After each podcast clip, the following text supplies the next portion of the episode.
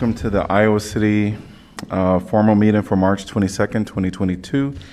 It is now 6 p.m., and uh, we're going to start with roll call, please. Alter, Here. Bergus, Here. Harmsen, Here. Taylor, Here. Teague, Here. Thomas, Here. Weiner. Here. All right. Well, welcome back to the counselors and staff, and welcome to all of you. We've been here since three. Um, welcome to all of you that are here, as well as to those that are listening in um, on our social media outlets. We are going to start with proclamations on item number two. And 2A is Meals on Wheels and the 50th anniversary of the Older Americans Act Nutrition Program. And we're going to ask that Councilor Pauline Taylor read this. Whereas 50 years ago, on March 22, 1972, President Nixon signed into law a measure that amended the Older Americans Act of 1965 to include a national nutrition program for individuals 60 years and older. And whereas for five decades, this landmark law has helped to fund community based organizations like Meals on Wheels, and it is still the only federal program designed specifically to meet the nutritional and social needs of older adults.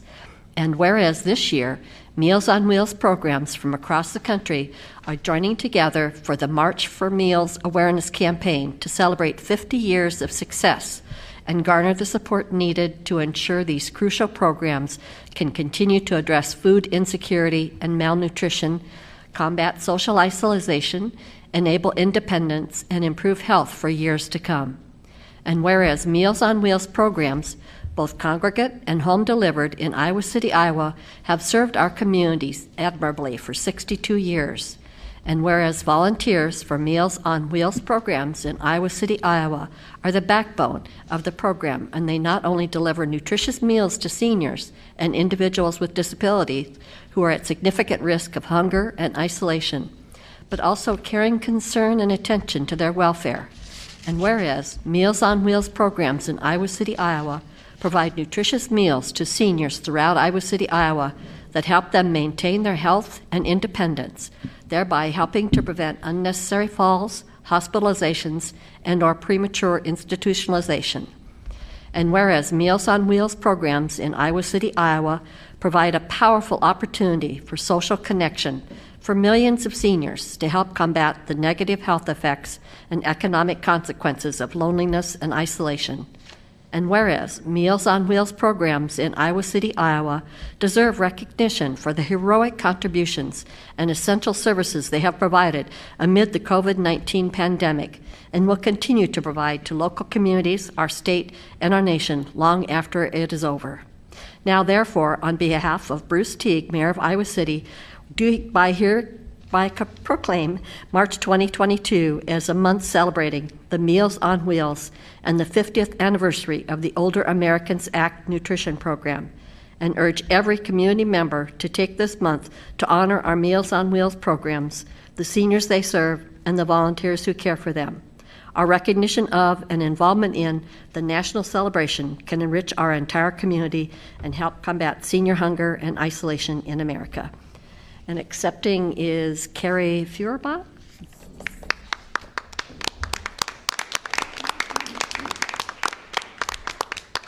Um, I've been a, a volunteer for about five years for Meals on Wheels, so I'm just doing the uh, acceptance here. I want to thank Mayor Teague for the March Meals on Wheels proclamation. As you know, Meals on Wheels is vital service for seniors everywhere. In Johnson County, we currently have 183 clients, and that number is climbing. In the past two months, January and February, we delivered almost 8,000 meals. We depend on volunteers to deliver all the meals as we have few staff. Currently, we have 86 volunteers and could use more. Uh, the last two months, our volunteers have worked a total of 537 hours. We would have to pay that staff to make deliveries, and the cost would be in excess of $12,000 for just two months. We would also like to invite any of you to join on a ride along to meet two or three of our clients they are so appreciative for this service, and they would be delighted to meet any of you. So, again, I want to thank uh, staff, and uh, I appreciate it. So, thank you.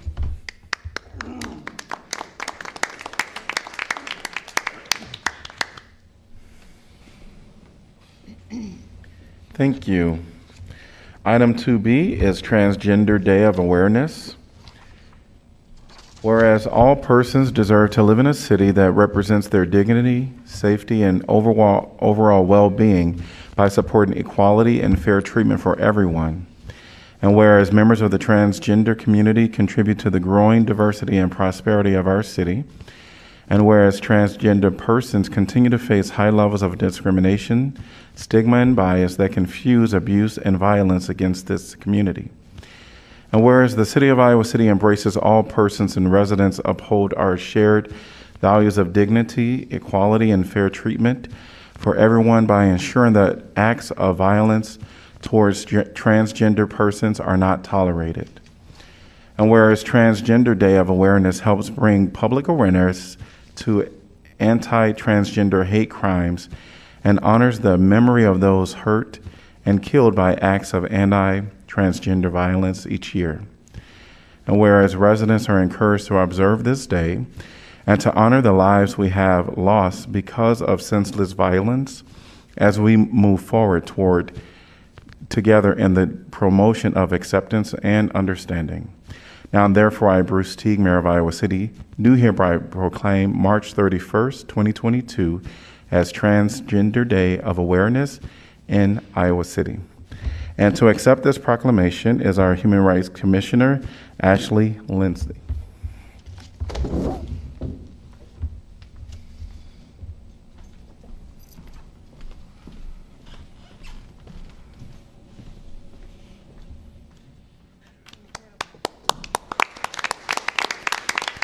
wanted to uh, share just a few words, if I could. Um, As the Vice Chair of the Human Rights Commission, it's truly an honor to be able to accept this, but I have to also recognize that I am here accepting this proclamation as a cisgender woman. And with that privilege, I, I want to use it to be able to amplify trans voices um, and honor them just for a moment this evening. I'm going to be sharing a few statements from some of the trans Iowans that I am blessed to know. Um, the statements are raw and unfiltered, and I think it's important that we hear and honor these voices. My friend Jack says, with all of the nonsense legislation trying to erase transgender youth, I feel the need to out myself again. I am a transgender man. I was assigned female at birth. I have endured discrimination and abuse. I used to want to die, but I am hell bent on staying alive, a little bit out of spite.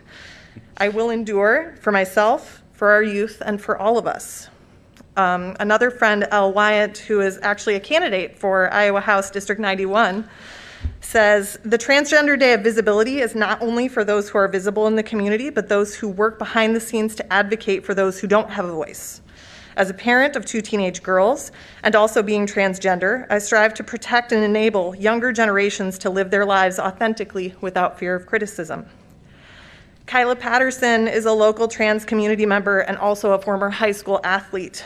And she says, transgender people are tired of cis allies' silence.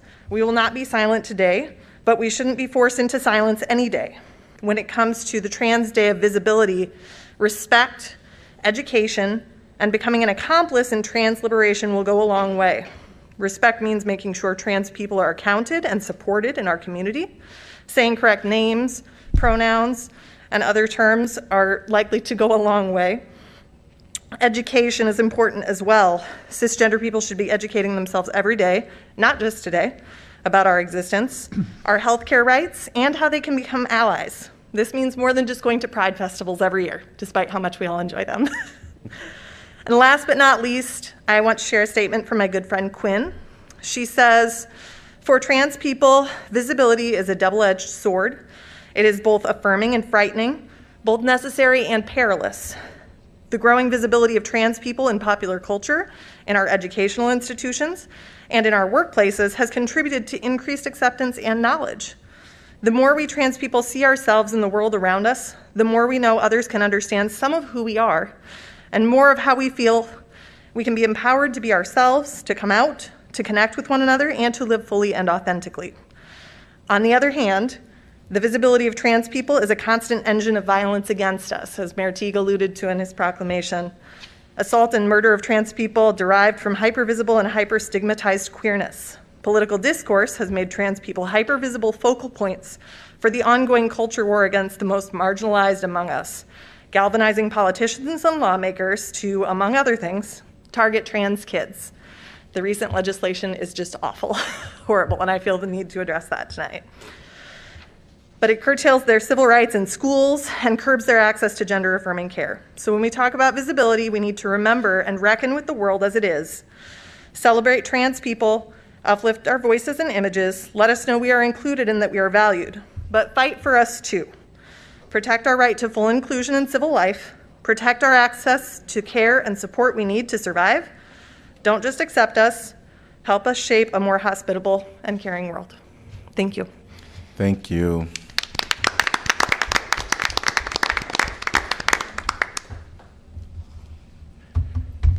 We are moving on to item number three, which is special presentations. Uh, 3A is a COVID update by Johnson County Public Health, Sam Jarvis, who is the Community Health Division Manager. Welcome. Good evening to the council. As always, appreciate the opportunity to provide updates and certainly happy to provide uh, good news updates uh, as of late. And so many are well aware that our, COVID situation is looking far better than what it was at the beginning of the year, and certainly will point towards uh, the CDC's new COVID community levels that uh, the ask is to utilize for the general public to look at uh, what mitigation measures and layered mitigation measures uh, one should take in place. And we'll happily note that 97 out of 90, Iowa's 99 counties are in low status at the moment. So, overall, very good news. And we can corroborate that with the fact that the past seven days we've seen less than 50 some cases reported to us. And even within the past several days, have seen single digit cases. Uh, and so, we have not seen this kind of lower transmission since, uh, I believe, June and July of 2021 um, before we saw the rise of a, a Delta variant and then certainly uh, the most recent Omicron variant. So, overall, very positive news. And as always, we'll continue to monitor our, our local situation and certainly are apprised of the of state and, and, nation and even global trends and know that there have been some headlines about uh, transmission in other areas, and we'll continue to monitor that. Um, it is not without uh, or out of the realm of possibility that we'll once again ask for layered mitigation. Uh, but certainly we'll hope for the best and prepare for the worst. Uh, in terms of vaccinations, they have certainly trickled um, and have slowed down uh, dramatically, even with uh, booster vaccinations. But happily, we'll report that Johnson County remains one of the highest vaccinated uh, counties in the state. So, again, a huge thanks to all of our partners who continue to provide vaccinations across the board, whether they're community clinics, pharmacies, or hospital partners, uh, because that still is very important to ensure that one, folks are up to date on their vaccination, which means fully vaccinated and then now, if eligible, for a booster, but also provide access for those who may not have uh, gotten vaccinated right away for whatever their reasons. Uh, we continue to do that crucial work to provide uh, the correct information, the most up to date information, and dispel any disinformation on those fronts. So, other than that, happy to answer any questions. Have you heard anything, uh, Sam, about um, submission of data by either Moderna or Pfizer for the under fives? Uh, not at the moment. I, I, think the headline that is carrying right now is that Moderna has submitted in, um, data for a fourth booster for um, the general public, and then Pfizer uh, as well for older adults. But uh, that we are also anticipating, hoping to hear more for four and under uh, at the moment.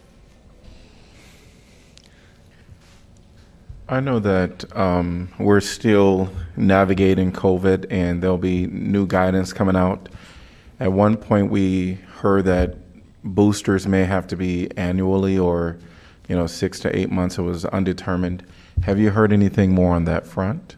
We have not. Uh, I think that's where the, the speculation will be uh, that possibly uh, will be timed with um, what folk, many folks know is the annual flu shot as well. But um, at this moment, we've not heard more from our federal partners. I believe the FDA has a scheduled meeting to talk about uh, I believe, uh, a fourth booster. But again, we've seen most recently, too, that both our, our federal agencies that are looking at these processes move pretty quickly mm-hmm. uh, and with little notice. But we'll uh, continue to, to hear information and then share as, uh, as, as we receive it. Great.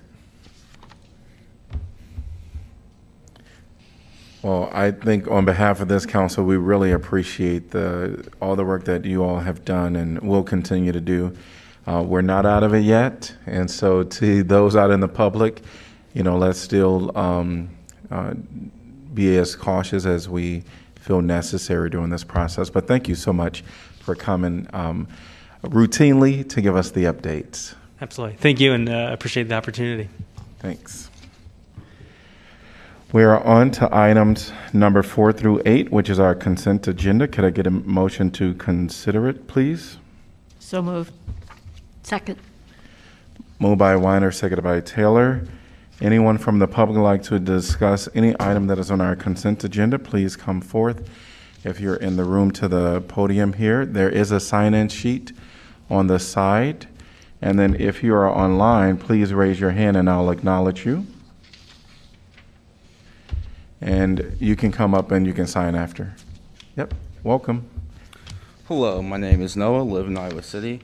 Uh, and first, I'm going to talk about the CPRB minutes that you're receiving and what the complaint is. I'm just going to read off that complaint here a little bit. Finding of fact, on October 22nd of 2021, patrol officers witnessed a complainant walking downtown with an open container of alcohol. Officers ran after and confronted the complainant. The complainant stops and conversed officers at one point handing the open container of alcohol to the complainant. No, that, that complainant previously said tried to hide from the officer. A complainant then, a, companion then accompanying the complainant as they went with officers to patrol car, and a ticket was issued. Um, and then, of course, the, the the the allegation of improper, unlawful search was not sustained, which I mean, of course, not sustained since this is a useless board. But uh, but what I really find the issue is is the comments on this board are. While the board may find this complaint not to be this complaint not to be sustained, the board does have some serious concerns with what it witnessed in the body cam footage of this incident. The most problematic of those is the last thing that was said by one of the officers before the recording ended at the conclusion of the incident, and it was the office. This is what your officer said. I was kind of hoping that she was going gonna run. So you, your officer, wanted to fight somebody. They wanted to escalate the situation. And also, the other uh, complaint that I had was that the, the language used by the officer, which I've experienced many times by ICPD, is they will just start cursing at you. You, you videotape them. Um, about 90% of the times I videotape, ICPD officers on my phone, I get confronted by officers getting complained that, like, why are you filming me? Uh, you, you're so, or along those lines. I've been threatened with arrest for, for filming officers. And even though they, I was standing there, they initiated the interaction with me. I was standing there silently, just filming as my right. And they started interacting with me, and then, then they tried to tell me that I was interfering with an investigation. I had to leave or be arrested after they initiated and started to cause conflict with me because I was filming, as is my right, because I don't like cops. I, that's, that should be pretty clear here. I think you should abolish ICPD. At the minimum, you should defund them, not increase their budget. But yeah, so is anything going to happen to the officer? Is that just that's just more evidence of the terrible culture in ICPD. When they gassed us that night, they gassed us on video. A whole bunch of them were laughing and saying, "Let them eat gas." ICPD has a terrible culture. They are not reformable. The only solution is to reallocate their funds to actually help the community and not continually put more and more money into this violent institution. Thank you. Would anyone else like to address any item that is on our consent, consent agenda? Seeing no one. Council discussion. Roll call, please. Teague, Yes? Thomas, Yes. Weiner, Yes. Alter, Yes. Bergus, Yes. Harmsen, Yes. Taylor. Yes. Motion passes seven to zero. Item number nine is community comment. This is a time where anyone from the community can come up to discuss any item that is not on our agenda. We do um, have three minutes allotted, and there is a timer over here uh, for anyone that um, is present here in the room And then online, if you wish to speak, please raise your hand and I'll acknowledge you and call you by name when it is your opportunity to speak. And there's also a timer um, electronically for you. Okay. Inside the room, I'll welcome you to the podium. Please state your name and the city you're from. Thank Welcome. you. I'm Asmita Paudel from Astig Planning, Iowa City. Um, sorry, I do have a presentation here too. It should be right on the desktop there. Oh, sorry. Um, Good evening, everyone, and our Mayor Teague. So today, I'm just going to be talking about the Inclusive Economic Development Plan for Johnson County that Astig Planning is developing in collaboration with Iowa City Area Development Group, Iowa City Area Business Partnership, GreenState Credit Union, and Multicultural Development Center of Iowa. Um, so I'll just talk about the project and the outreach we're doing and the next steps and what our ask is today. So um, this inclusive economic development plan is really um, the title speaks for itself and what we're trying to do is we're trying to reach out to people in the johnson county and understand what are the business resources that are available that are accessible especially for the underestimated community members in johnson county and um, so underestimated community members can include um, people from um, um, immigrant population, people of color, people from LGBTIQ community, women, youth, or like formerly in- incarcerated people, and so on. So um, this project is um, really has like five phases. The first is research. We've identified over 25 economic de- development plans in uh, over the country, and then we are conducting survey. Um, we're conducting focus group uh, or circles with business organizations and group of people, and we're also conducting interviews that is one-on-one. That is, uh, these three outreach are happening currently, and then we also have a strategic doing sessions that we'll be conducting during May. Um, so um, the outreach is really we're trying to do a focused outreach where we're trying to reach out to um, business owners and sorry business owners or people who want to open a business in the Johnson County who are from the underestimated community. And we're also trying to reach out to support institutions who who can lend um, support and like financial assistance to small businesses in the county. So we're trying to get the final document out by June or July this year, and um, the next steps is really to uh, continue collaborations. And so I'm here today to really ask for people to reach out to us. We're really trying to reach out to everybody over the county, the business owners and support institutions, but we're missing, of course. So please reach out to us if you want to be involved in like uh, one-on-one interviews or strategic doing sessions and for, in focus groups, or if you just want to stay anonymous uh, and take the survey that we have, and um, or just share an anonymous story, then you can just go to the website that you can see on the screen, or just scan the QR code for the survey, or you can um, reach out to the email address and the cell phone number that you can see on the screen. Thank, you so much. Thank you. Hold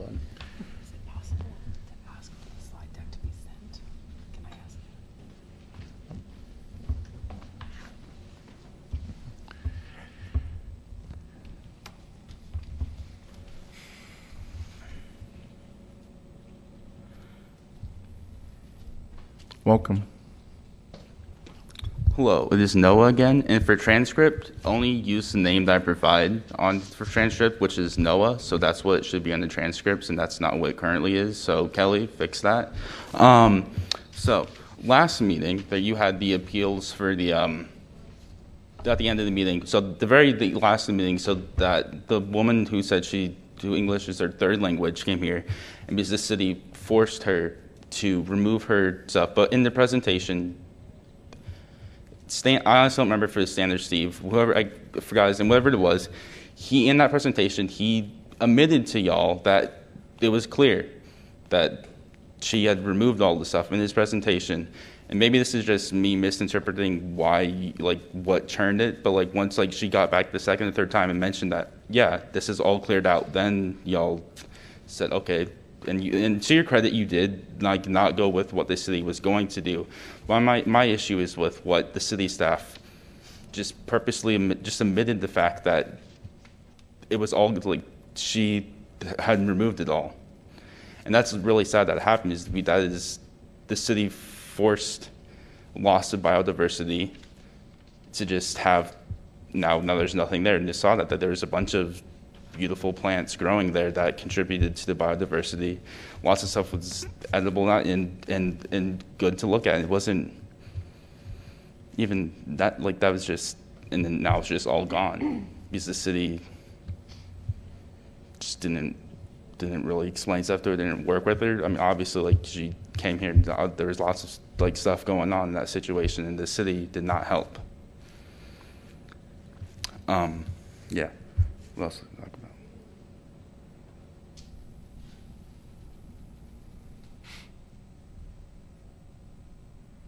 Yeah, that's all. Thank you. Would anyone else like to address a topic that is not on our formal agenda? If you're online, please raise your hand and I'll acknowledge you. And inside, you can speak and then uh, sign after. Okay, Welcome. sounds good. Um, just like before I start, like trigger warning for like anything if anyone needs to leave. Um, but I'm just reiterating what I spoke about on January 18th at the town hall meeting. Um, just about how like my sexual assault kit has not come back, and when I contacted the police, it or it's almost been six months. Um, it was in October, and um, they said it would take up to six weeks, and I haven't heard anything back. And then when I was like in the hospital, they like the uh, sexual assault workers were telling me that they gave me um, two pieces of papers to track my kit because they said that most times it won't come back or you'll never find out the results, and I just think that's unacceptable. Um, and then I went in today to like discuss, like see if I could figure anything else out, and they basically like, oh, sorry, like our systems are down, our detective's on a phone call, like can you report a problem again, um, report it again, and I've already explained it over three times to them, and I know on um, February 15th, we discussed like the mobile health crisis, and a lot of you discussed about how like mental health is super important.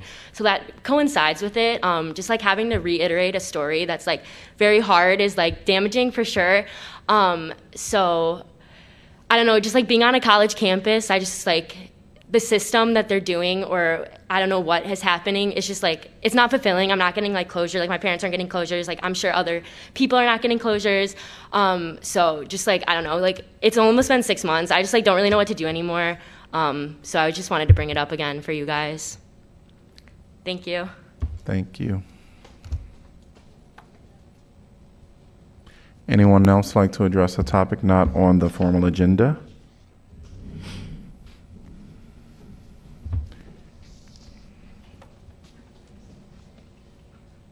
Seeing no one, we're going to move on to item number There's one more, Mr. Mayor. Oh, No, I'm I'm sorry. Were sorry. you getting up to speak? Oh, no. sorry. My bad. I apologize for interrupting. Okay. I think that young lady is. Moving on to item number 10. That's the newbie. No. Moving on to item number 10. This is 8,900,000 general obligation bonds. Resolution instituting proceedings to take additionally, ac- additional action for the issuance of not to exceed 8,900,000 general obligation bonds of the city of Iowa City, state of Iowa. This is a, I'm going to open up the public hearing. And we're going to start with the staff comments. Um, Actually, um, I think you're probably going to couple of, uh, cover a couple of items, so Yep. welcome. Good evening, Mayor and Council. I'm Nicole Davies, the Finance Director. Uh, Like the Mayor just stated, I will actually be covering items 10 through 13 with this brief presentation. Um, We're going to be talking about our GO bond issue tonight, which is um, what we use to partially fund our capital improvement plan. So first, just to give you kind of a brief timeline on how this works, we set the public hearing on March 1st. We're now holding the three public hearings for the bond issues along with the pre-levy authorization resolution, um, which is item number 13. On April 12th, we'll have a call with our rating agency to get a rating for the bond issue. Um, On April 19th, we'll be back with another resolution to direct the advertisement for the sale. Um, May 3rd, we'll receive those bid opening and open those bids. And then we'll be back on May 17th for another resolution to authorize the issuance of the actual bonds. And then June 1st um, will be the close of those. So just to go over the projects that are in the capital improvement plan that these 2022 bonds will be funding. As you can see, by far, the largest portion of this is for the Rochester Avenue reconstruction, and then also the Fairchild reconstruction. Then we've got a couple of the parks, the Chadek Green and Court Hill um, playgrounds and shelters, and then some improvements here to the senior center, uh, a roof replacement at City Hall, upgrading some of the, our BAS controls, and then some for uh, fixing a slab in the fire station. Um, Again, the, the cost for these bonds are included in the 2022 amended budget and the five-year capital improvement program. Um, And the- these are already incorporated into our current and future tax levy projections. And all of this will be sold in a competitive bidding process. Um, And then two, it's actually 10 through 13, not 10 through 14, so that's a typo on the last slide. And then any questions that you guys have? Don't hear any. Thank you. All right. Anyone from the public like to address this topic? If so, please step forward and to the podium. If you're online, please raise your hand and I'll acknowledge you.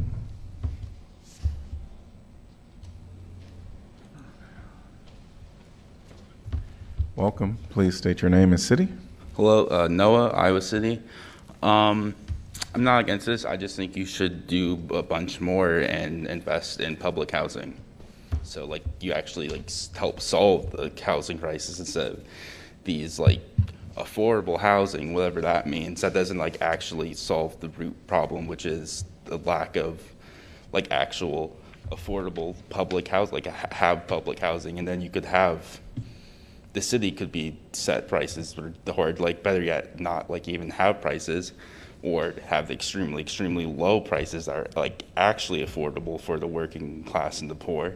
And so you help solve the um problem. You actually help solve the uh i'm sorry i can't remember what the exact number was for the um vouchers. Uh wow my brain is not working. I can't think of it the last meeting the, for the when you extended why can't the you all know the, the federal housing i can't think of the term right now but yes that like how there's thousands thousands wait list like to solve that problem which like if you had bonds of like significant amounts and then invested that in public housing um, that would go a long ways to solving the housing crisis in this city that's all thanks Thank you. Anyone else like to address this topic? If you're online, please raise your hand. Seeing no one, I'm going to close the, close the public hearing. Could I get a motion to approve, please? So move, Thomas. Second, Bergus. Council discussion? Roll call, please. Thomas, Yes. Weiner, Yes. Alter, Yes. Bergus, Yes. Harmsen, Yes. Taylor, Yes. Teague. Yes. Motion passes seven to zero. Item number 11 is 700,000 general obligation bonds.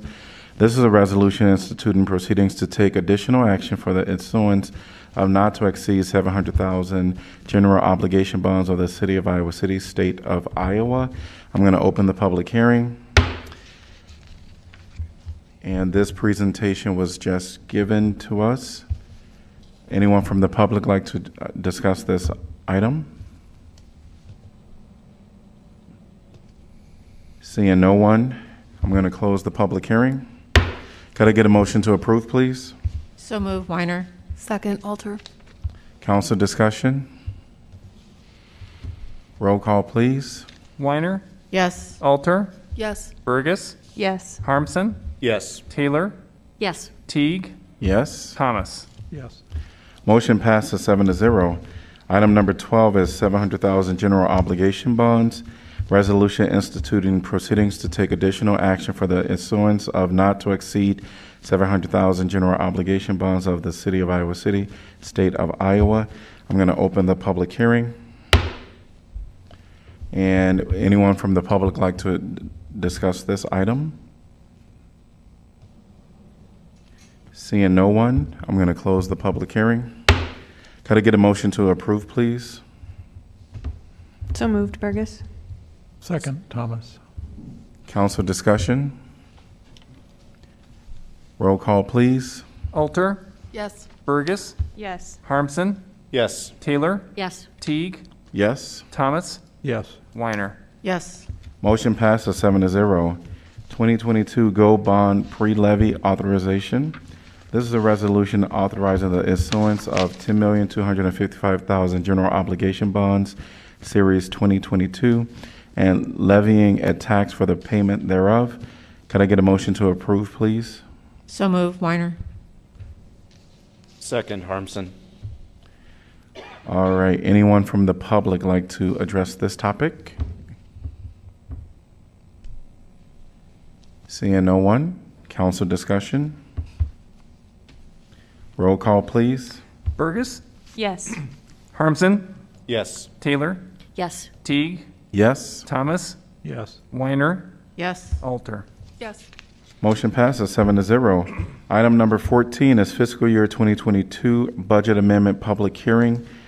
I'm going to, uh, this is a resolution amending the current budget for fiscal year ending June 2022. I'm going to open up the public hearing.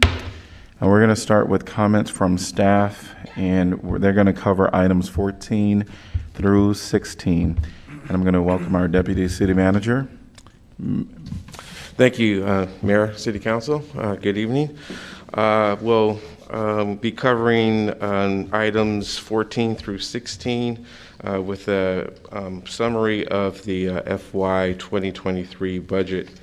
Um, But before I get to that, I will uh, briefly uh, talk about uh, the um, budget amendment for 2022. This will be the second uh, budget amendment this fiscal year. Uh, The process ran congru- congruently with the uh, 2023 uh, budget process. The amendment includes capital improvement project uh, budget adjustments to align the five-year capital improvement plan. Uh, Also uh, includes um, the American Rescue Plan Act revenues and expenditures and um, other small uh, amendment items. Uh, The overall um, impact of the um, fund balance is a decrease of uh, about $14.8 million. Um, This is uh, covered through the access of uh, fund balances and bonds.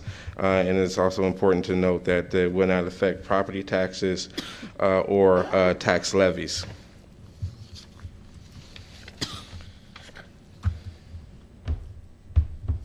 So uh, next, um, so we're, we're going to kind of go over what we've been done, uh, done up to this point. Uh, how do we get here?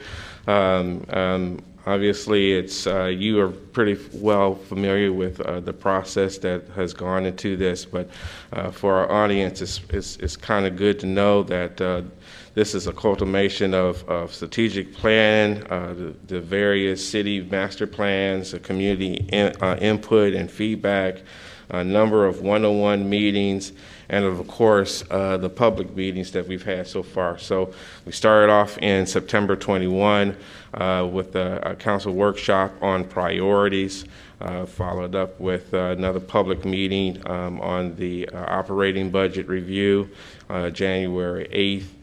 Uh, We also had a capital improvement plan review uh, with operating budget review uh, on January 12th.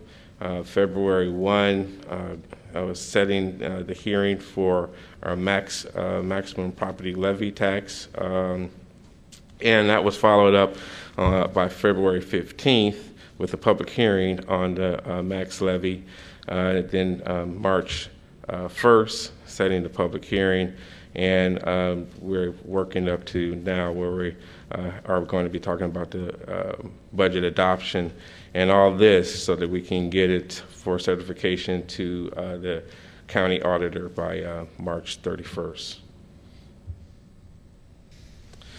So uh, some of the um, we call stress factors on our budget. I think we're all pretty f- well familiar with these. Um, obviously, the um, commercial backfill uh, being phased out by the um, uh, uh, state legislature had uh, has a, a big ongoing effect on our budget. Um, that coupled with uh, uh, multi-residential taxabil- taxability dropping, um, and also the residential rollback dropping. Um, also, combine that with our, our uh, property uh, values starting to plateau, and and then just uh, we're still dealing with impacts from the pandemic and um, just the ongoing volatility of uh, inflation and project costs going up. Um, but that hasn't stopped us from continuing to um, invest in uh, some key strategic initi- initiatives, and uh, that's also going to be highlighted in uh, this this coming budget. Uh, we're still able to uh, honor a commitment to uh, put a million dollars in general fund for contributions toward affordable housing efforts. Um, also allocated uh, 613,000 to support community nonprofit agencies. We've uh, we're also able to make modest investments in um, personnel uh, investments needed to uh, maintain key service levels. Um, aggressively uh, uh, fund uh, climate action, climate action and adaptation, uh, adoption, adaption efforts, um, and invest in major road improvement projects. Continue uh, continues to implementation of the uh, bike and and park and natural area plan master plans, um, and and continue to prepare for uh, future uh, facility uh, needs. So some of our uh, high points um, to the budget. Again, we, we, we have continued to reduce our tax levy rate. Um, although this is starting to, to plateau, we still were able to make some uh, uh, ground on, on reducing those rates. Um, I guess the, the good news is we, we've made strong investments in our, our reserves, and that has actually helped us uh, lessen some of the blow to some of the statewide reforms um, that uh, has had a, a disproportionate, uh, disproportionate uh, stress on, on um, our budget and in other communities that have been growing.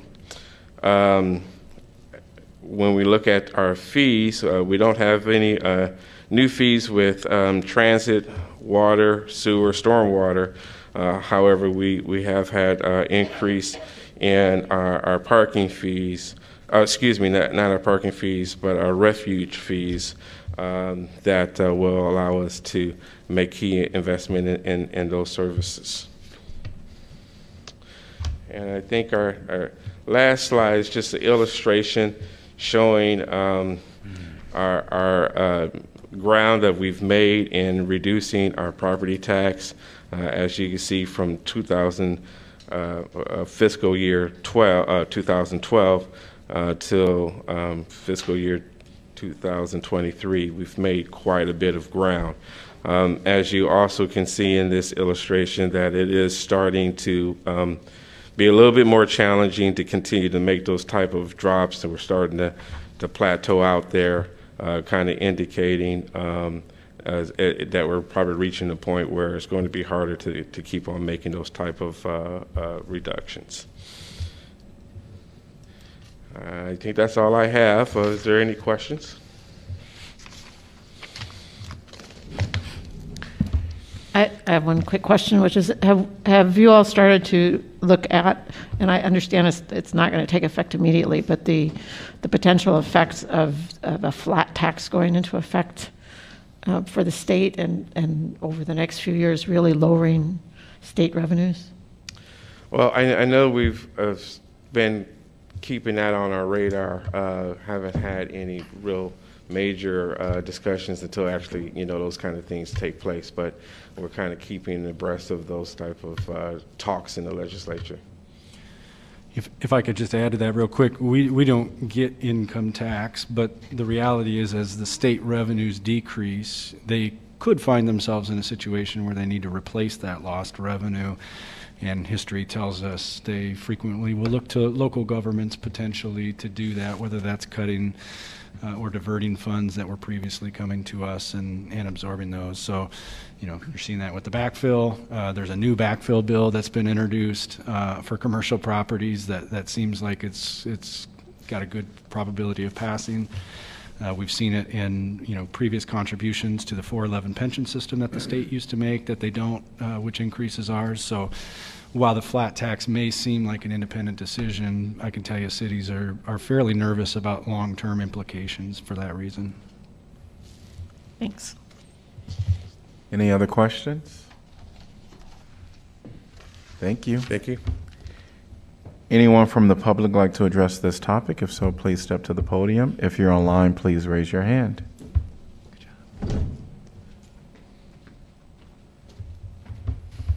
Welcome. State your name and city, please. Hello, Noah. Um, and so, like you were just mentioning, how the city might be having problems because of what the state level is doing for funding, and then and then in that same presentation, saying it's a good thing that how much money the valuations for the for the tax levy for property tax levy, which is going to have a which that for Iowa Cityans that has a disproportionate like benefit for the wealthy, the people who own property, which it's half of the city doesn't own property is our renters. Like the poor and the working class. So i mean that only really benefits the not poor and working class the upper class and the people who have more money who like can actually have them. I have no way of i they can I, i'm apparently finan- uh, able to rent out money rent out stuff but like if i went to try to get a loan if i wanted to buy a house or buy anything there's no way i could do that because they don't do that for working class people. Like I, that's just not how it works. But I somehow somehow can pay hundreds and hundred dollars. Well, I would be paying that for a mortgage, but I have to pay it to the landlord and get nothing back. Um, so yeah, so I mean, if, so like a problem, like a way to fix the problem if you're gonna have revenue problems in the future is to raise the tax rate on property taxes and get more money instead of just cutting. You can't just the state's going to be cutting services, and you cannot be cutting services while the state's doing it. It's just going to hurt the poor and the working class, and it's going to be have the systemic racism that's going to be affecting the BIPOC community the hardest. That's what's going to happen if the city does nothing to address that, and it doesn't really seem to be be doing that because it's praising the taxes going down for the wealthy folks while there's a housing crisis. There's there's a real disconnect there. Like you you'll you'll talk about wanting to have this stuff, but you actually have to have the actions to do that. That's why people like me, the act the leftists in the city, we don't like the city because y'all talk a good game, but the actions no, doesn't happen. There's no public housing. You increase the police budget. You have cops that go chase people after for having an open container. That doesn't hurt anybody, but yet we can't. It's just, it doesn't make any sense to me. And I don't think it makes sense to y'all. But you just, I don't know why you won't just stop. Stop playing this, this stupid conservative game and actually like do progress. That's all. Thanks. Thank you. Would anyone else like to address this topic? If online, please raise your hand. Seeing no one, I'm going to close the public hearing. Can I get a motion to approve, please? So moved. Weiner. Second, Alter. Council discussion? Roll call, please. Harmsen, Yes. Taylor, Yes. Teague, Yes. Thomas, Yes. Weiner, Yes. Alter, Yes. Bergus. Yes. Motion passes seven to zero. Item 15 is fiscal year 2023 budget public hearing. This is a resolution adopting the annual budget for the fiscal year ending June 30th, 2023. I'm going to open the public hearing. And this um, presentation has already been given. Um, Anyone from the public like to address this topic?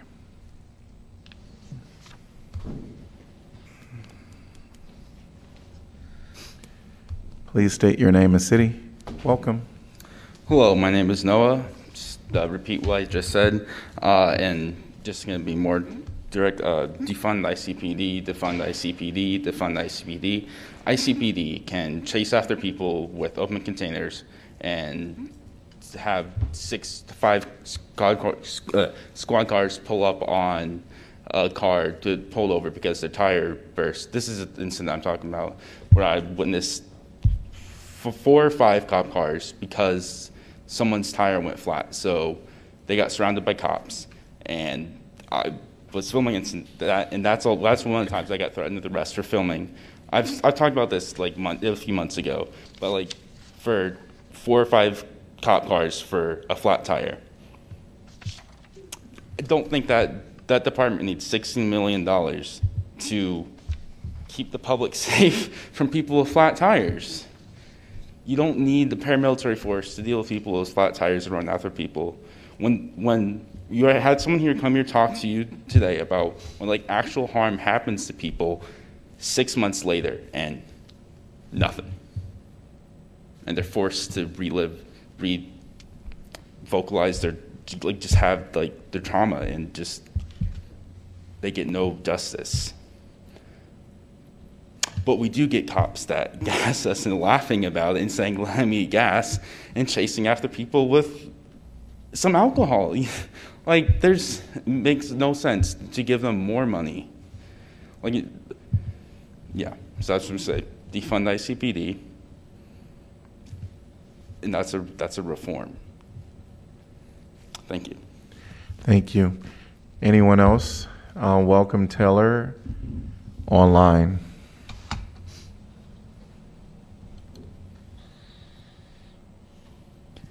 Think you're. yeah. Hi, hi. Can you hear me? Yes, welcome. Hi. Um, I'm not going to say much. Um, I want to um, echo that um, you should defund ICPD, um, and also, Jesus Christ. I hope you listen to the people who show up and talk to you, and are vulnerable in front of you, and share the, um, things that have happened to them. And um, I want you to think about how many people have been through the same things and have the same um, experiences and views, but either can't come here because it's inaccessible or simply don't have the ability to, to get up in front of you and share something like that. Um, and uh, I just, I, I, I also, I just want to say one more time, I want to echo what Noah said, um, defund ICPD. Um, and I want to particularly highlight, um, as an abuse survivor myself, that they do not help survivors. Um, and uh, in fact, the times that you are more of an exception than a rule. Um, so I, I just, I just, I want to say for myself, um, they do not prevent violence. My dog agrees. um, please uh, defend ICP.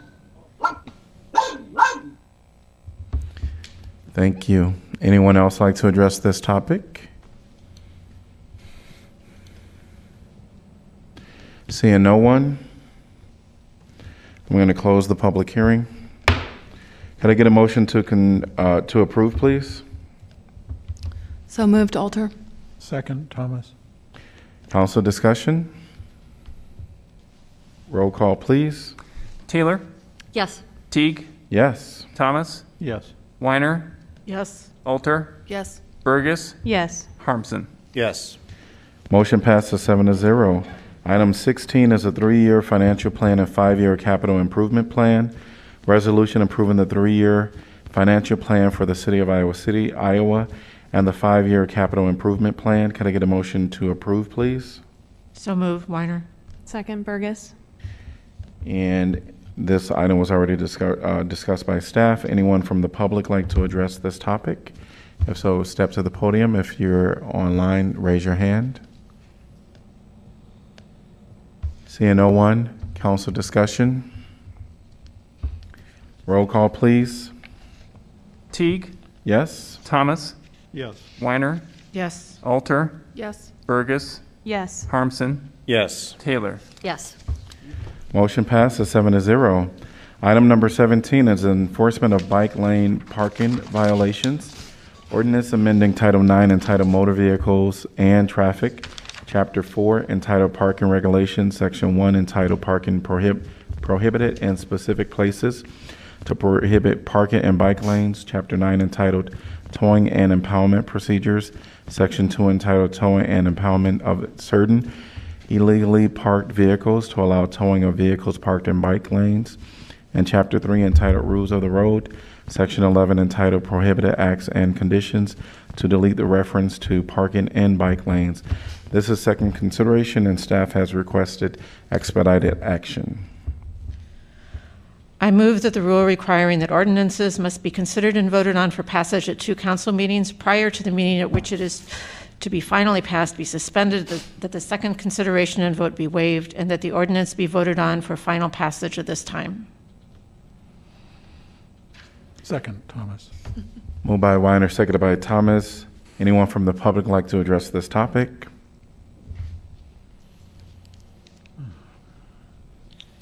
And please state your name and city. Welcome. Hello, no again. I'm just kind of like what I said last time about how the city should look at how it's affecting people, the poor and working class, once again, which is what this, the, the tickets are only ever going to really impact the poor and the working classes. They're, the wealthy, they get the $15 ticket, like that does not matter to them. They get, that's nothing to the poor and working class that actually like matters to us because like that's when we like get negative bank bank accounts like have negative amounts in their bank account. It's kind of hard to pay a $15 ticket. Or when they add up and then they take your car for you have $15 in tickets which could be which could even just be three tickets if it's uh, long enough because they do like $20 after a month or whatever if you don't pay it. So if like you can't pay in a month so it could be three tickets and you have your car gone, and then then the city gives it to a company who charges people hundreds and hundred, extorts people up hundreds, hundred dollars to get their own car back, and then if they can't pay them that hundred, this hundreds of dollars of fees, they will steal your car, they will sell it, and you then you, it's no longer your car. So the city is stealing people, allowing the theft of people's cars, and it should not allow that. Like you should not be contracting with people who are going to just steal people's cars. It's not okay to take someone's car and just sell it without their consent just because the company wants to make their profit. If this was a progressive city, it would not allow the poor working class to have their cars stolen by private companies and then the city can't just wash its hands of like when that happened to me they just tried to wash their hands of it and say well it's not our it's not not our not our problem not our fault not not not in our hand anymore. We can't do anything. Though obviously like right then they could do anything about it, but the city can do something about that. It can not allow people to have their cars taken from city by the city. The city orders the cars to be taken and then they just get sold without consent and that hurts the poor and working class who are disproportionately the BIPOC community. So once again, this city is being racist. So yeah, just think about like, is it really, how is this equitable, just when it only affects the poor and working class? Because that's what ticket, like these tickets, they not, that does not matter to a wealthy person it's it's ridiculous to try to say it does if you if you if you're thinking that because that's like just facially ridiculous. Thank you. Anyone else like to address this topic? Seeing no one, council discussion.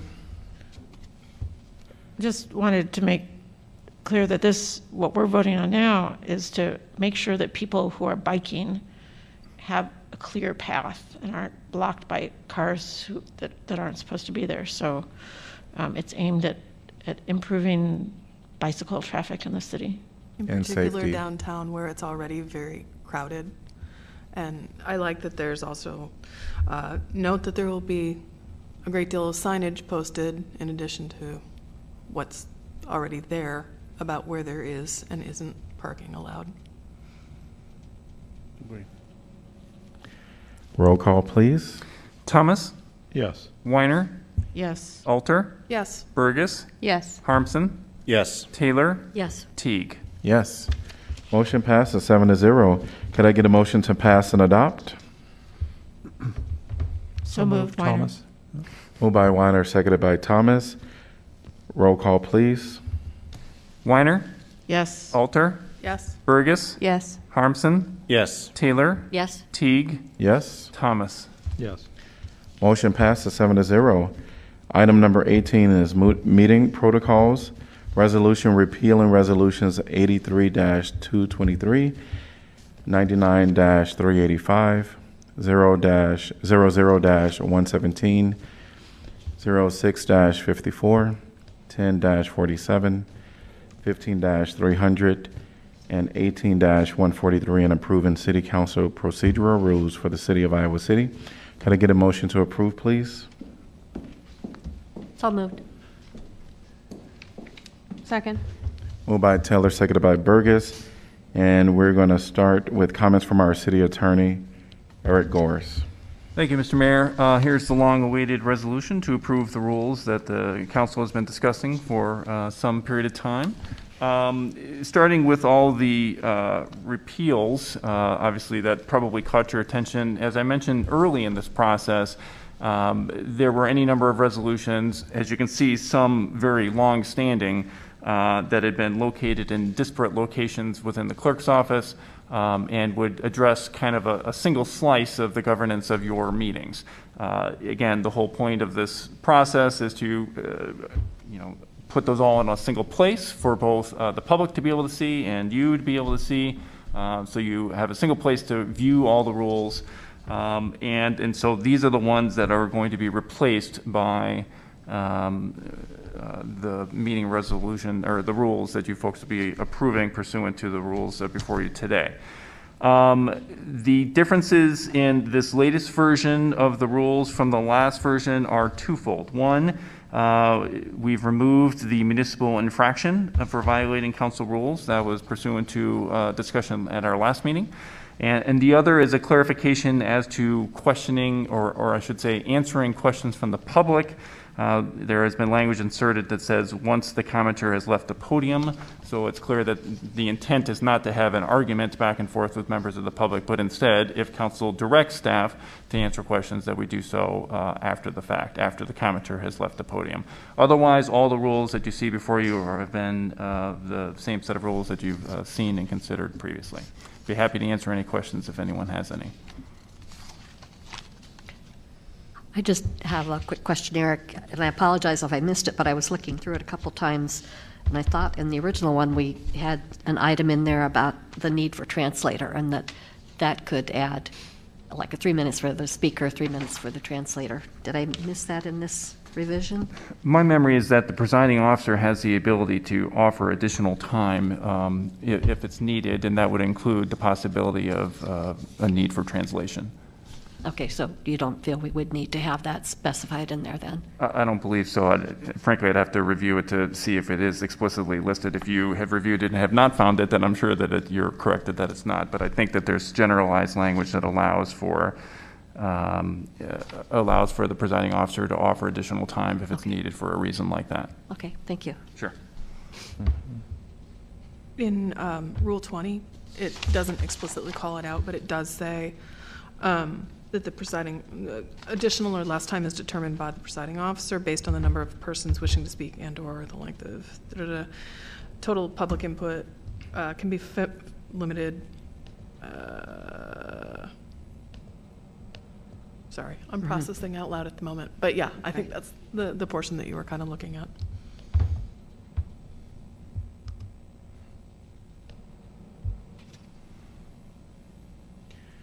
And then I just wanted to make sure um, that we had discussions about um, ways that the presiding officer um, can kind of guide the conversation when someone is at the podium and they have a question, um, how this council can address it.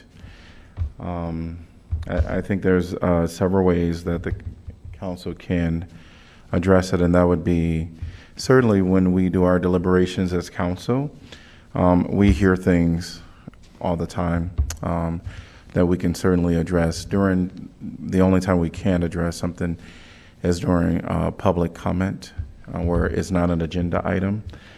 Um, but I think it's very important for this council to um, really consider the ways that we can still um, answer um, the public, but being at the podium during the time having exchanges, um, I don't think is the right appropriate space in in our um, business meetings.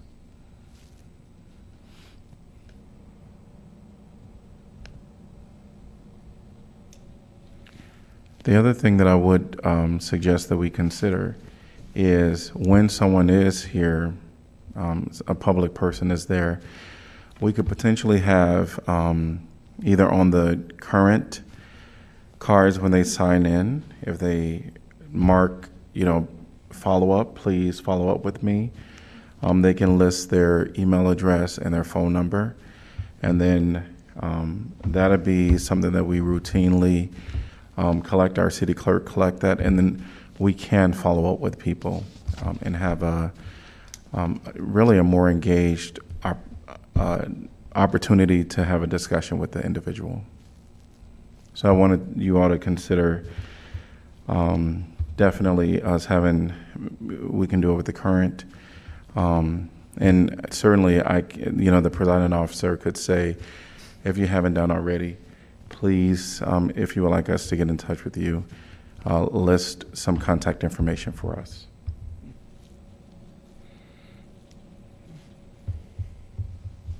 I like that. Yeah. Um, I mean, this way then it's, it's an invitation to continue a conversation or to be able to respond in a way that can allow both uh, individual attention and then also allow us to get through our agenda in the, in the moment.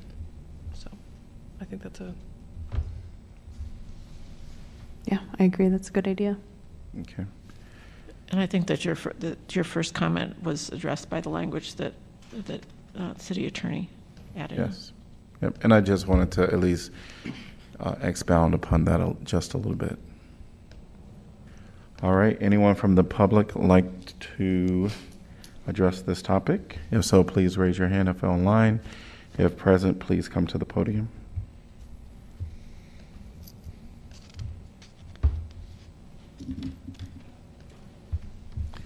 Welcome. Hello, Noah. Um, yeah. Uh, so, I guess so. What what happens when I'm directed to leave the council meeting and I don't, or I'm suspended for a council meeting and I attend it?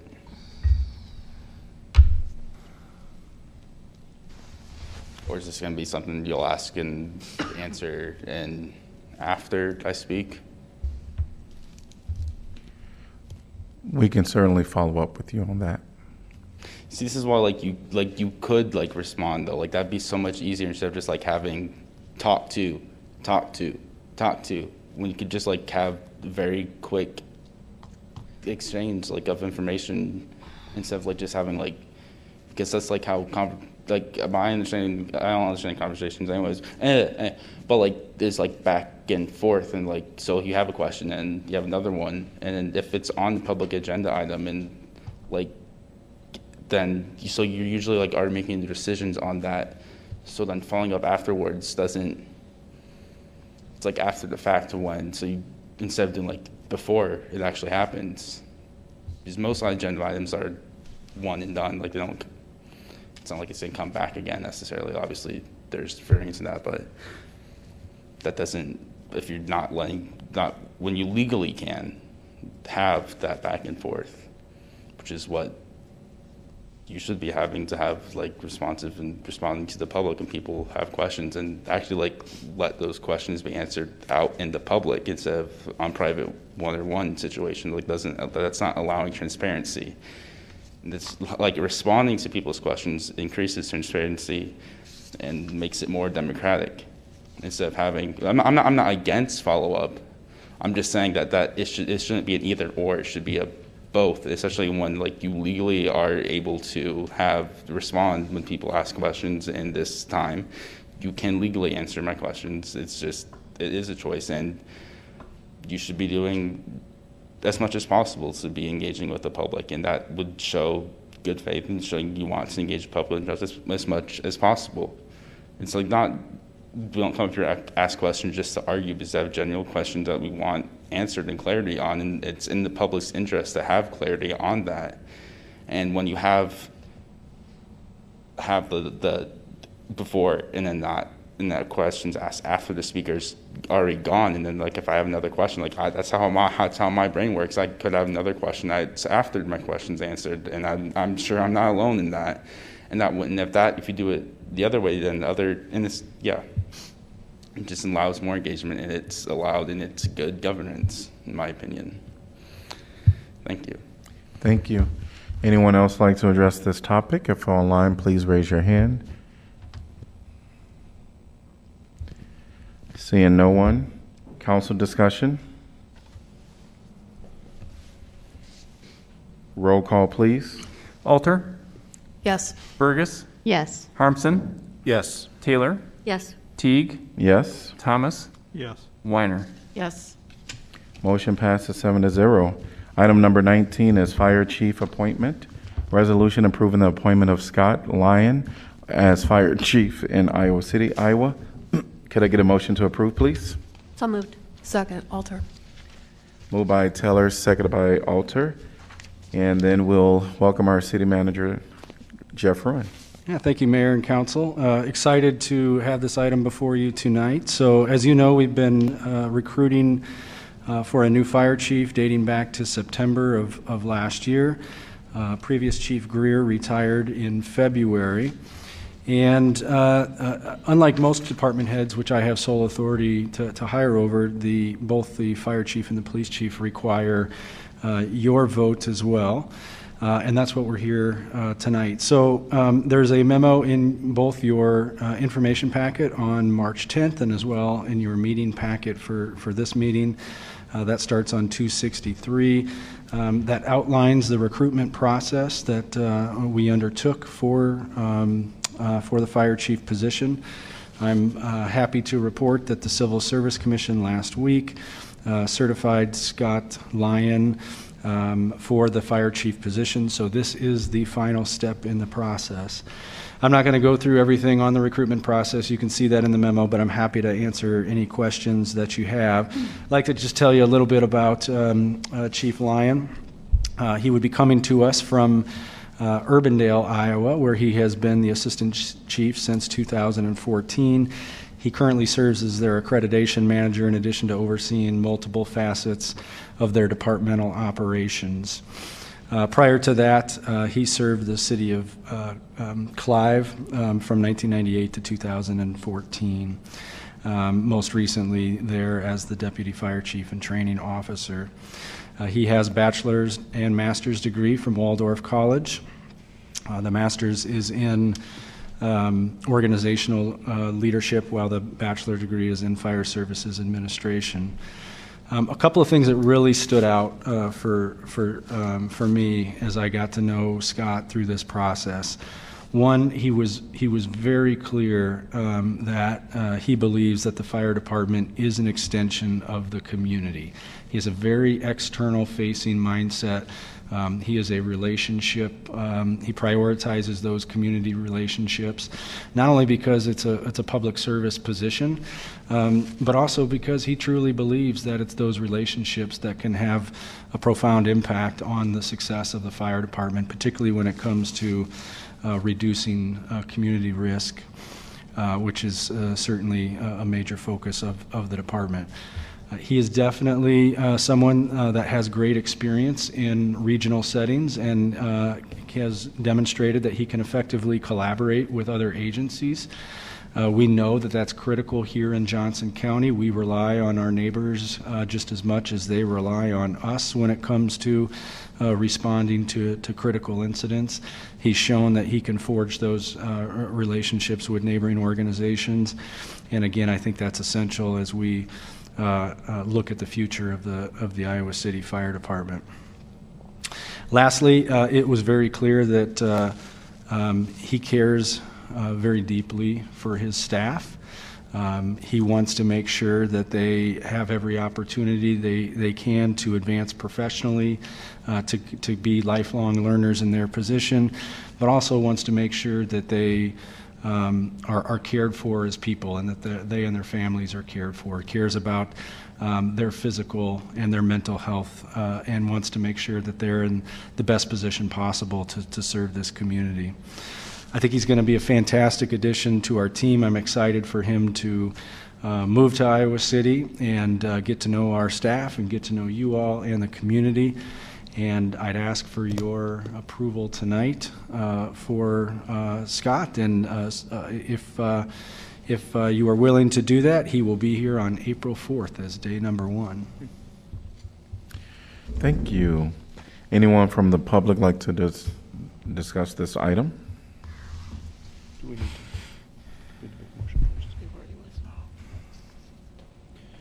Welcome.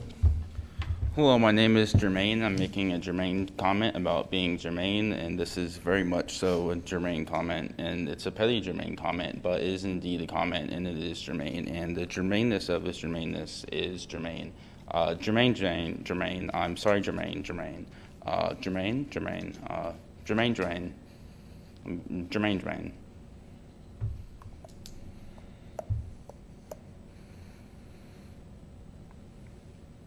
Jermaine, Jermaine, Jermaine, Jermaine. Jermaine, Jermaine, Jermaine. It's because you have the stupid thing and the rules about having Jermaine comments. Um, Jermaine. This is just a petty protest. Jermaine, Jermaine. Jermaine, Jermaine. Jermaine, Jermaine. Jermaine. Jermaine. Jermaine. Jermaine. Jermaine. Jermaine. Am I gonna get suspended for a meeting for not my Jermaine, my non-Jermaine comment, Bruce? Oh yes, I also forgot. I'm supposed to direct you, speak to you individually. Not supposed to, but I'm gonna do it. Jermaine Bruce. Jermaine, Jermaine, Jermaine. Jermaine, Jermaine, Jermaine, Jermaine, Jermaine, Jermaine, Jermaine.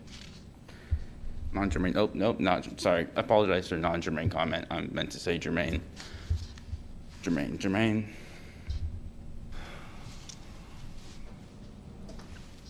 Jermaine, Jermaine, Jermaine, Jermaine, Jermaine. What? What time is it? It's Jermaine time. Gosh. I'm sorry. I didn't need to do that. Jermaine, Jermaine, Jermaine. Got a minute left of Jermaine up here. I'm, I'm sorry for stopping the orderly flow of this meeting with my non Jermaine Jermaine comment.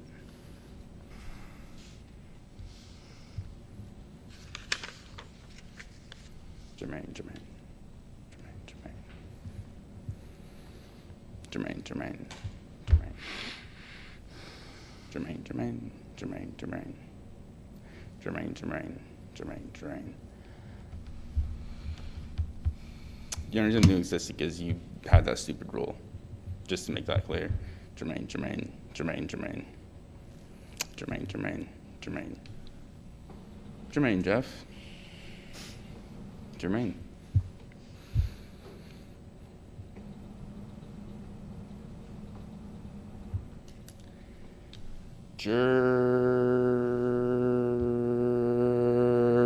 Jermaine. Thank you. Would anyone else like to address this topic? Seeing no one. Council discussion? I just want to say thanks to Jeff for doing such a thorough and thoughtful job on getting the best candidate, um, and for really looking holistically, is kind of a favorite word here, but uh, truly looking holistically at the needs of the department and the needs of the community and who's going to be the best um, candidate for that. And I just really appreciate that work. Thank you. Uh, Counselor Weiner and I had the opportunity to um, be in on some of the formal interviews of the finalists, and I'm very pleased that uh, we've extended this offer, or Jeff, that you've extended the offer to Scott Lyon and that he's accepted. I think um, he's definitely committed to the job. I think he has a good understanding of what the future of the department could look like, and you highlighted some of those things in your memo about his community-facing focus, as well as identifying some of the challenges uh, ahead. So very excited about this. Agree with uh, Councilwoman Bergus. I, I really appreciated in being able to participate in those interviews and, um, and Scott Lyons' willingness to, it's probably not the right term, but to think outside of the box, to not necessarily uh, do things in his current department or previous departments simply because they've always been done, but to look for different ways and more effective ways to work both with the city and with the community.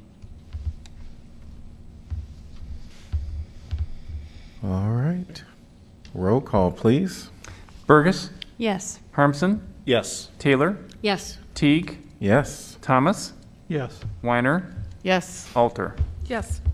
Motion passes seven to zero. Item number 20 is resolution in support of Ukraine. Resolution in support of Ukraine, Ukrainian leaders and people as they defend against Russia's immoral and illegal massive military attack on the sovereign nation of Ukraine. Could I get a motion to approve, please? So moved. Weiner. Second, Harmsen. All right. And then we're going to invite council to maybe make an opening comment on this item. Is there a counselor prepared to do that? Yes, uh, absolutely. I think this is, uh, thank you to uh, fellow members of the council, uh, Councilor Wein, uh, Weiner, um, and staff for helping us put this together. Um, uh, idea that we had, we discussed a lot. Um, uh, she and I discussed it, and, and actually, Councilor Weiner should get a lot of the credit for coming up with a lot of the text of the resolution. Uh, credit where credit is due, but I think it's important that we acknowledge uh, both our places in the international community and also our solidarity with the uh, the people of Ukraine and their democratically elected government. I think that's the intention of this, and to you know just put something down. So in this case, symbolism I think is very important, and, and we can symbolically state our, our alignment with with them and their goals of maintaining their democratically elected government. Would anyone from the public like to address this topic?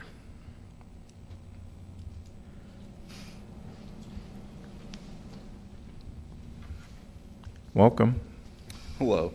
Uh, I'm just going to preface this with um, Vladimir Putin is an evil person, and this is a completely evil, horrible, immoral, and devastating invasion and illegal devastation of Ukraine, and it's completely unjustified.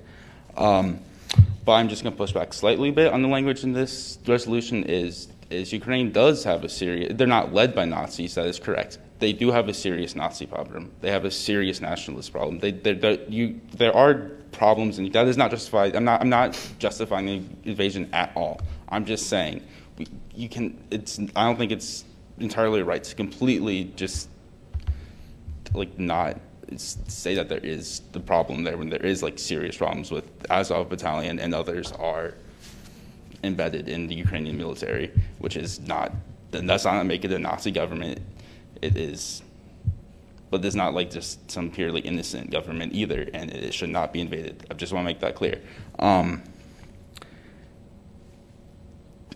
so yeah, but it, I, mean, it, I don't know if y'all seen this, but uh, there have been hundreds of videos coming out recently of in Ukraine of ethnic minorities in Ukraine being rounded up and by Ukrainians because of the war, you know, collapse of society, and just of Roma uh, ethnic Russians being tied to poles, publicly mutilated, beaten, tortured.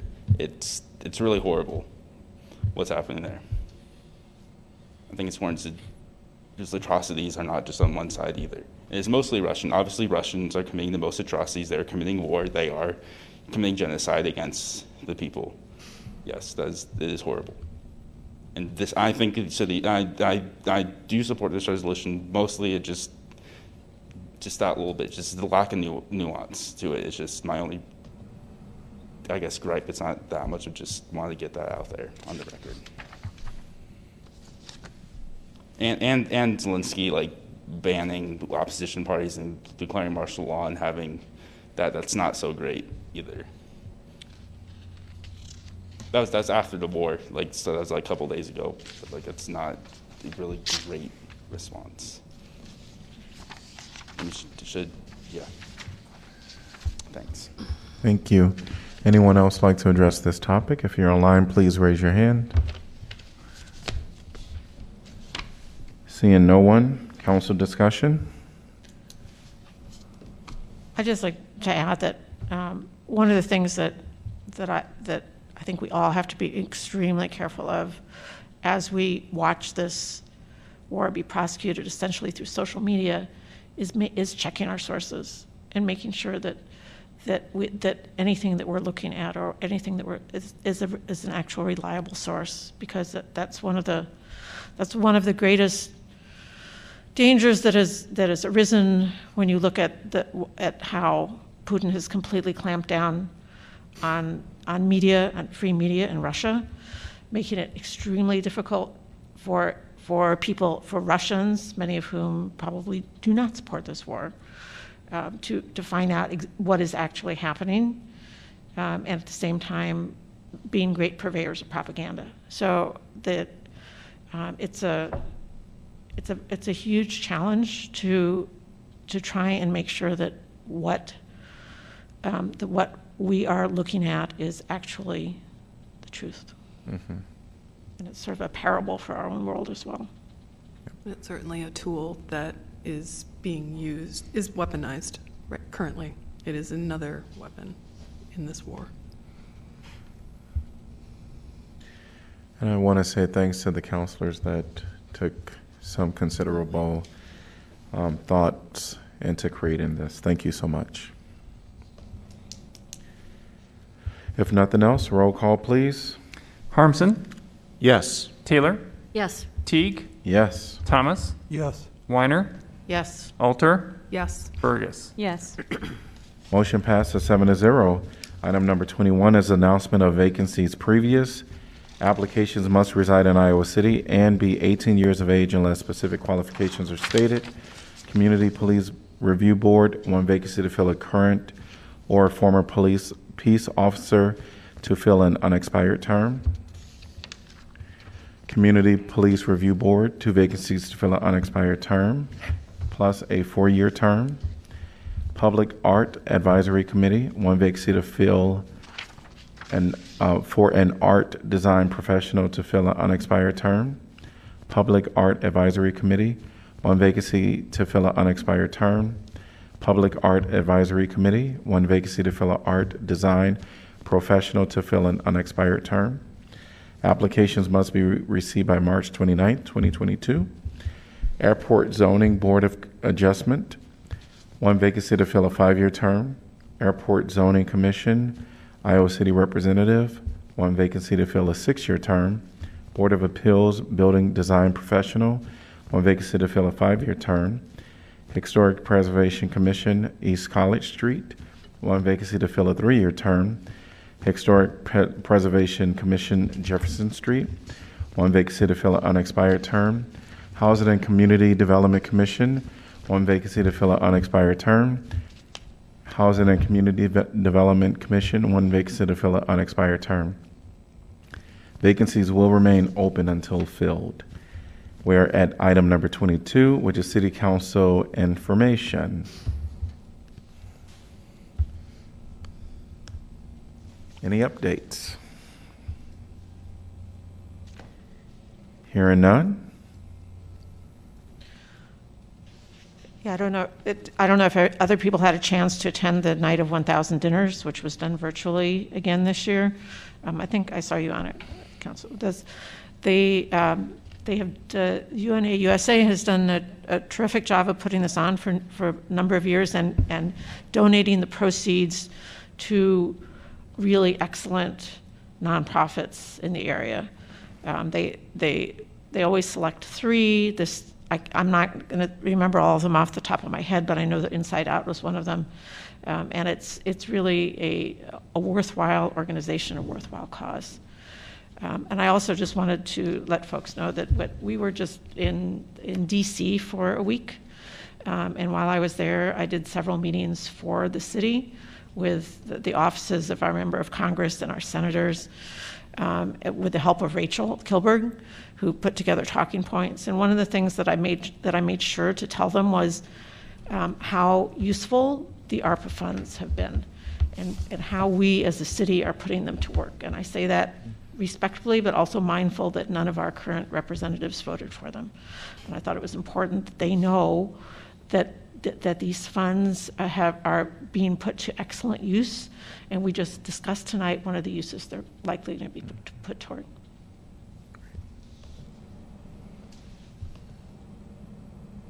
All right, thank you. We're on to item number 23, which is report on items from city staff. Start with our city manager, Nothing tonight, Mayor. our deputy city manager, Nothing tonight, thank you. our city attorney, Nothing for me, thank you. city clerk. No, thank you. All right. Uh, We're gonna, could I get a motion to adjourn this meeting? We will be going back into work session. But could I get a motion to adjourn item number 24? So moved. Second? Moved by Alter, seconded by Bergus. All in favor, say aye. Aye. Any opposed? We are adjourned